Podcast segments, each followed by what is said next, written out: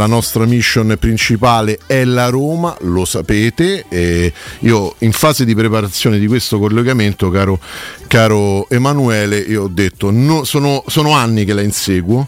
Non posso, io non sono uno speaker, sono un giornalista, insomma io non posso essere un giornalista completo se non la intervisto. Finalmente ci sono riuscito e la ringrazio anche perché è domenica, e do la buonasera qui e il bentornata, credo, Teleradio Stereo a Claudia Gerini. Ciao Claudia, ciao, buonasera. Ciao a tutti, ciao. Tanto mi hai fatto un regalone, mi hai fatto un regalone. Sono contenta allora, se ti fa, insomma, è piacevole quando c'è questo affetto, si sente, no? Perché si percepisce. Ma è l'affetto tra romanisti, tra noi romanisti. Che bello. Insomma, siamo un po' fratelli e sorelle, visto che spesso e volentieri nella nostra storia ci uniamo per, insomma, nelle arrabbiature più che nelle gioie. Nel bene e nel male, purtroppo tante arrabbiature. È vero.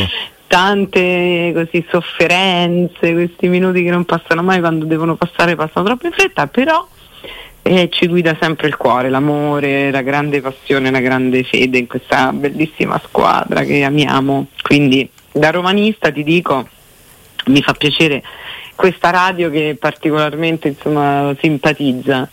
Direi particolarmente sì. Claudia, il cuore, passione, emozioni, come hai vissuto il passaggio dalla gestione José Mourinho alla gestione Daniele De Rossi, che è un figlio di Roma, è un romanista come te, come me, tanto miracolo di carne secchi, scusa se ti devo fare cronaca, miracolo di carne secchi. Ah, scusa. Ok, ma l'ho vissuta un po' come tutti, un po' così, diciamo, si sapeva che Mourinho doveva andare via, però è stato così una cosa così abbastanza improvvisa, quindi l'abbiamo tutti abbracciata con speranza, perché comunque il fatto che vuoi o non vuoi, un'energia così che è di amore per la squadra, che non è, ovviamente tutti gli allenatori si mettono con il loro know-how, la loro professione, con tutta la loro competenza, però uno come Daniele, che è veramente figlio di Roma, come giustamente hai detto tu, che tutta la vita ha giocato, cioè, tanta della sua carriera ha giocato e amato e sudato e gloriosamente portato la Roma, insomma, a fare tanti successi, quindi lui l'ho amata questa scelta, che in fondo è stata una scelta, immagino, ragionata e, insomma, mi sembra abbastanza, molto anzi preparato.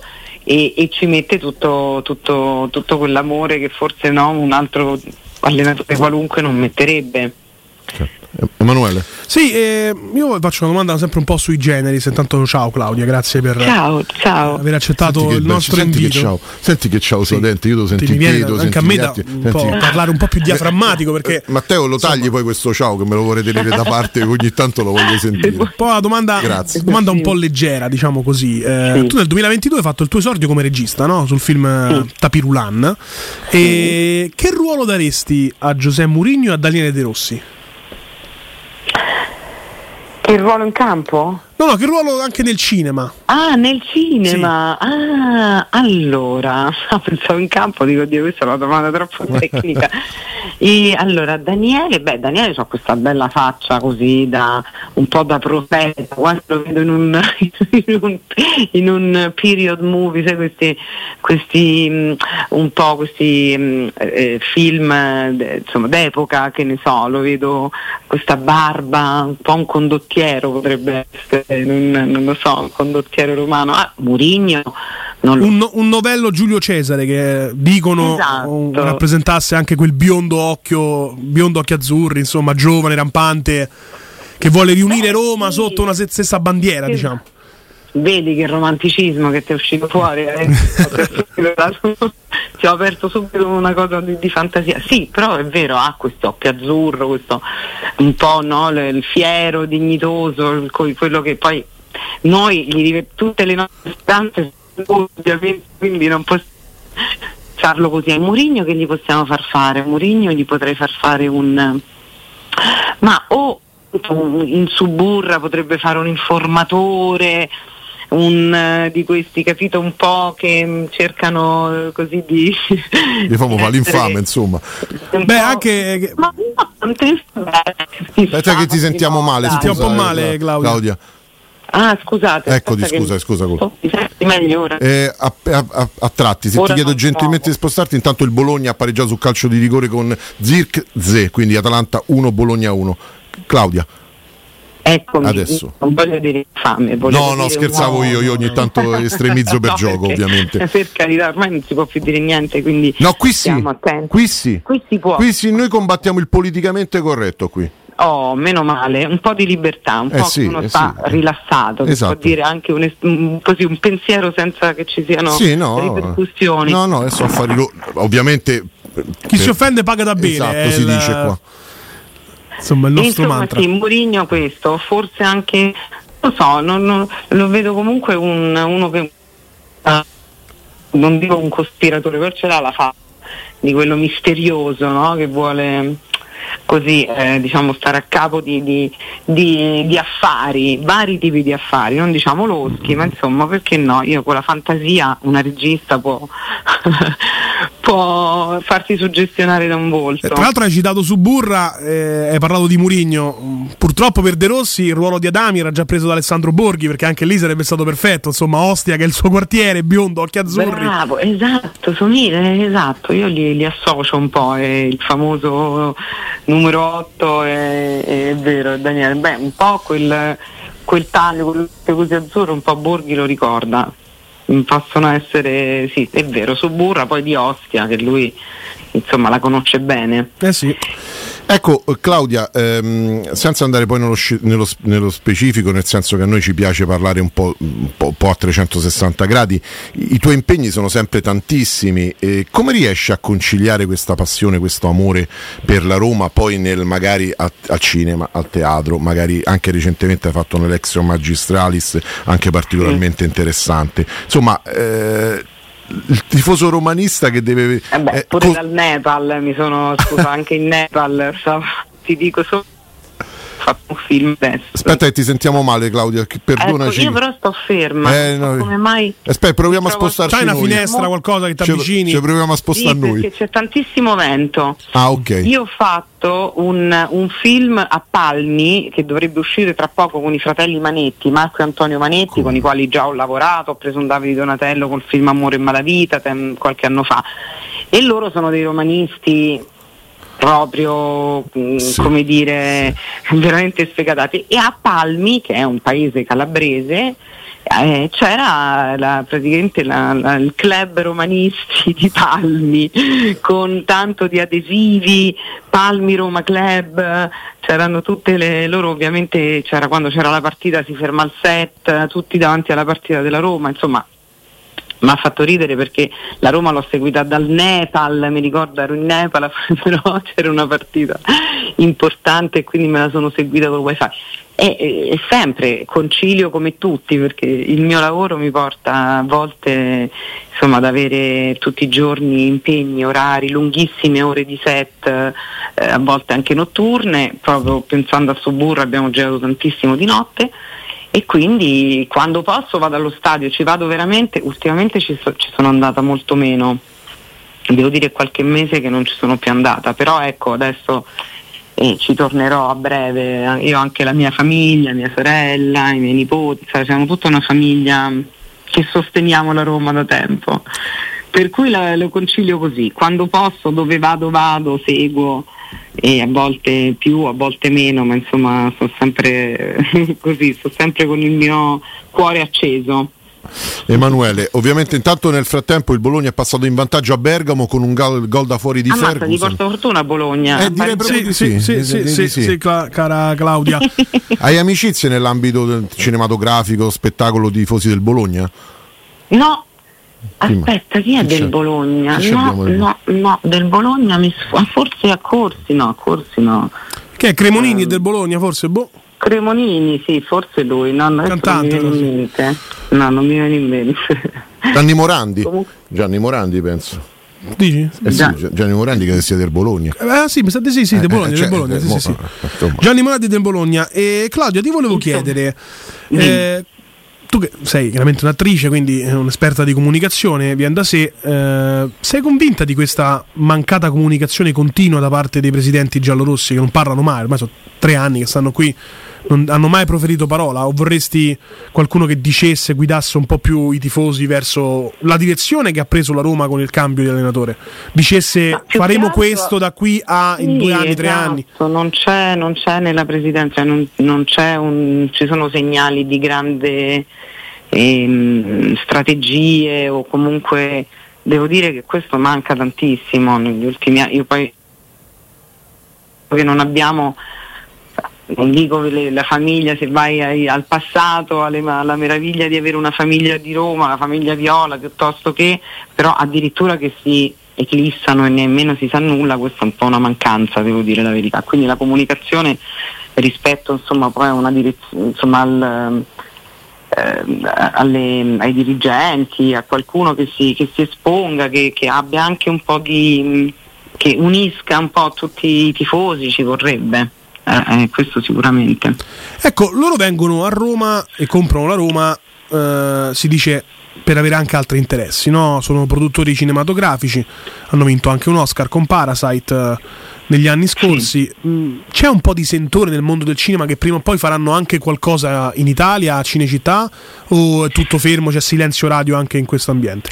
No, io non so se il loro gruppo ha in mente di fare, quello che ti posso dire è che tantissime produzioni anche internazionali americane stanno negli ultimi 2 o 3 anni sempre più ambientando film in Italia, o che ci sia una parte in Italia, speriamo, perché se mettono soldi nel cinema è sempre gente che lavora, è sempre certo. Sarebbe stupendo. Io non so se hanno in mente grandi investimenti anche nel cinema riguardo all'Italia, però abbiamo delle condizioni ottime, perché in Italia puoi girare, a parte comunque è economicamente vantaggioso rispetto a molti altri paesi, e soprattutto hai tutto, c'hai il mare, la città, le città d'arte, la montagna, in poche ore, proprio geograficamente come è fatta la penisola, hai le spiagge più belle, le isole, quindi puoi muoverti, immagina, per una produzione cinematografica che magari cerca varie location, no? Quindi, e questo, a parte questo, in Italia ci sono tantissime adesso movimento rispetto a questi film che vengono da fuori, americani e non. Loro non lo so, adesso mi informo e ve lo dico, se lo scopro ve lo dico. Claudio, lo faresti un film? Anzi, se lo scoprite voi ditemelo, mandiamo un messaggio, un WhatsApp, così mando materiale, sì. Lo faresti un film sul calcio? Non so se magari ti è capitato. Io ho fatto un film che si chiama Mancino Naturale, sì, che non è proprio sul calcio, ma cioè, è sul calcio, perché sì, io sono la mamma di questo ragazzino che è un po' un fenomeno del calcio, che ha un mancino naturale, per questo si chiama Mancino Naturale.